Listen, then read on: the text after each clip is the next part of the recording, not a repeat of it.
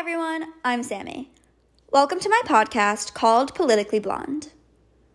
This is my first podcast, so I'd like to give you some background on me and why I decided to start Politically Blonde. I'm a sophomore in high school, and this past year, just like many of you, I'm sure, I found I had a lot more time on my hands because of COVID 19. Spending a lot of time in quarantine and in virtual school, I started looking for things to not just keep me busy, but to make something of this time and hopefully do something to better the world too.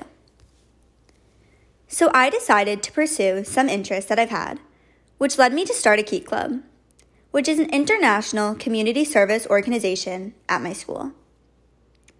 It has been really great getting people involved and being able to help the community despite the ongoing pandemic.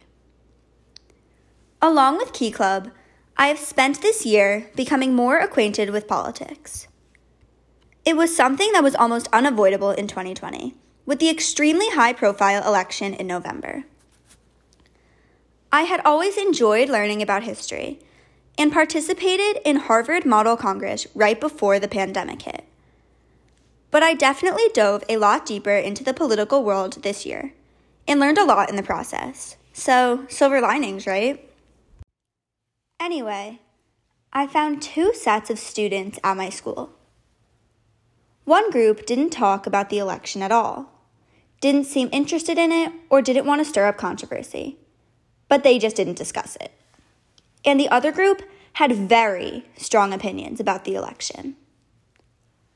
While I fell into the latter category, I didn't much feel like getting into fights with friends and classmates at school and there wasn't really an outlet for me to share my thoughts and opinions, and also tried to educate those students in the former group about politics and why they should care and what they can do to make a difference on a larger scale. So, this is how and why Politically Blonde has been born. I started it to provide a voice, especially for teenage girls, to get involved in politics. Politically Blonde's mission is to be an engaging and inviting platform to educate and empower teenage girls about political issues and social justice movements. It will be a community that allows teenage girls access to accurate information, empowers them to be vocal about their opinions, and provides resources to make real change. Before I begin, I just want to say that these are my opinions and I understand that not everyone will agree. I am a huge proponent of civil discourse, so I am always open for a discussion, not a war, with differences of opinion. For my first episode, I want to talk about a subject that has been a huge part of the news lately election integrity. This topic has been swirling around since the pandemic started. How would people vote? Are mail in ballots safe and secure? Is extending deadlines constitutional? Should there be additional or fewer restrictions to voting to ensure everyone eligible could vote but maintain integrity in the voting process? We are going through an unprecedented time with a pandemic making everything more difficult and scary. Shouldn't there be exceptions this year to help ease fears and make voting a little easier? We are in the midst of a global pandemic, and voting was going to have to look different this year. The very real threat of a deadly disease required there to be changes to voting rules to accommodate all eligible citizens who wanted to vote. However, this has been an extremely controversial subject, regardless of which side of the aisle, so to speak, you fall on. With Democrats looking to enable as many voters as possible to participate in one of the most sacred duties of a voting age citizen in the United States by attempting to make this process as accessible as possible. And Republicans looking to suppress those groups who would vote Trump out of office. This process became a tug of war for months, with Democrats working to register more and more people to vote, extending the time in which people could vote early installing more secure ballot boxes to enable voters to deliver their ballots conveniently and safely, extending deadlines for mail in ballots to be received due to the ongoing pandemic, and even sending absentee ballots to everyone registered to vote in their state to ensure that their constituents have the ability to vote by mail if they wish to do so. Republicans, however, were working to accomplish the opposite. Their goal was to limit the number of people who voted in this election, with the belief that the fewer people who voted, the more likely President Trump would be to remain in office. I mean, I get it. To them, the end justifies the means. But isn't this the United States of America? Shouldn't everyone who is eligible to vote use their voice and take part in the election? Like, isn't this kind of the point of living in a democracy? Republicans attempted to limit early voting and mail in ballots, added restrictions for witnesses to signatures on ballots, removed extra ballot boxes so people would have to drive farther to deliver their ballots, and fought in the courts that extending deadlines was unconstitutional. I think it is important at this time to mention that voter suppression has been a prevalent issue far before this election. Ever since the end of the Civil War and the creation of Jim Crow laws, minorities have been targeted in an attempt to prevent them from voting, such as the creation of literary tests or poll taxes for the privilege of voting. When the Voting Rights Act was passed in 1965, all of these restrictions were repealed, and minorities were then able to vote without constraints. However, this did not eliminate the issue, as states found ways to get around it, such as racial gerrymandering, in which they would divide a predominantly African American community into several districts, so that each district would have a white majority. In addition, after the Shelby County vs. Holder Supreme Court case of 2013, states no longer needed federal approval in order to pass state election laws, and states immediately began creating new barriers to minority voting. New voter ID laws, which makes the process of voting more difficult for those without the means or necessity for a driver's license or passport, legally prevent specific groups from being able to vote. While this history of voter suppression is all very significant, I digress. So let's go back to specifically talking about the 2020 election. When all of the previously mentioned restrictions to voting weren't enough, Trump appointed Louis DeJoy, a very wealthy Republican donor, as Postmaster General. He proceeded to make changes in how mail was processed that significantly slowed down the mail service. These changes were allegedly to help the United States Postal Service become more financially stable. But the timing of them was certainly more than a little suspicious. The slower the mail, the more likely it would be that votes wouldn't make it to their destination in time to be counted. Despite all of these efforts, COVID 19 definitely changed the way people voted this year.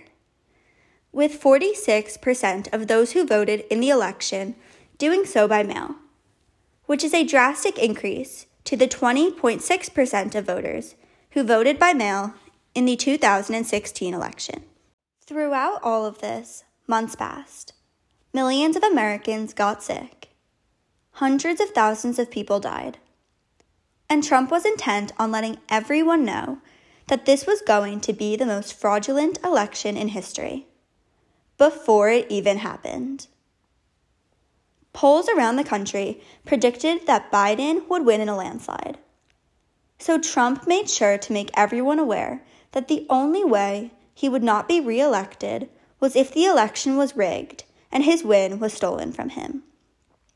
How could he have possibly known this prior to the election. So, fast forward to November 3rd. And of course, Trump and nearly half the country believe they have been justified in his warnings of a rigged election, because he did, in fact, lose. Unfortunately, what has happened since that night will likely impact our democracy for years to come.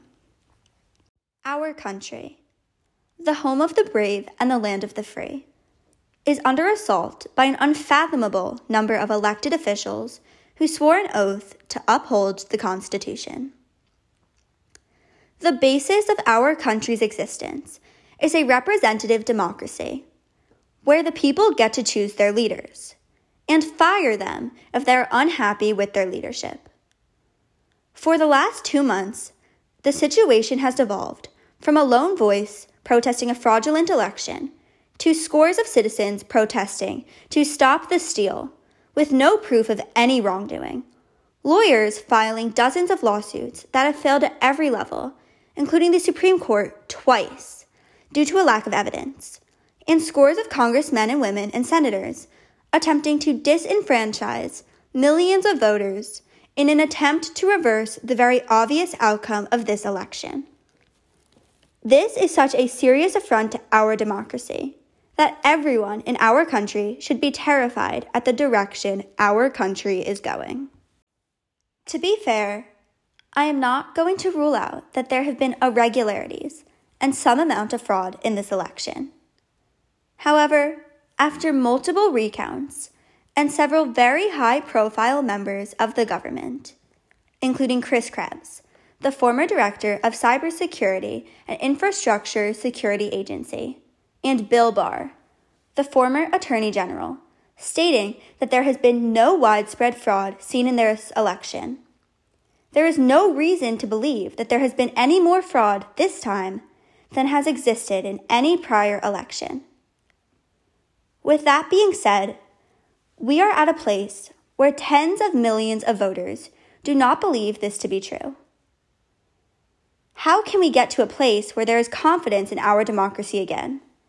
How can we convince nearly half of the country that a free and fair election actually did happen and that Joe Biden is the legitimate 46th President of the United States? On January 6th, this attempt to overturn the results of a free and fair election reached a breaking point, with the leader of the free world inciting a mob of his supporters in a literal attack on our democracy.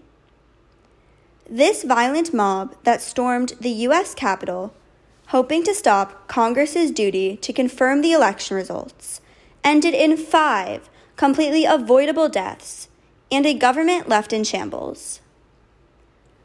I will be discussing this new day that will live in infamy, January 6th, 2021, in much greater detail in my next podcast.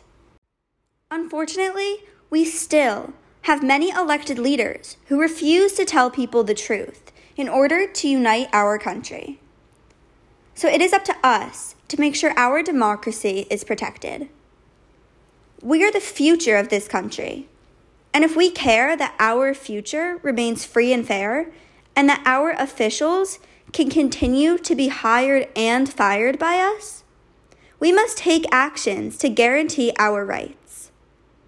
In a democracy, it is important for all people to have a voice. No legal voter should be suppressed because of discriminatory laws.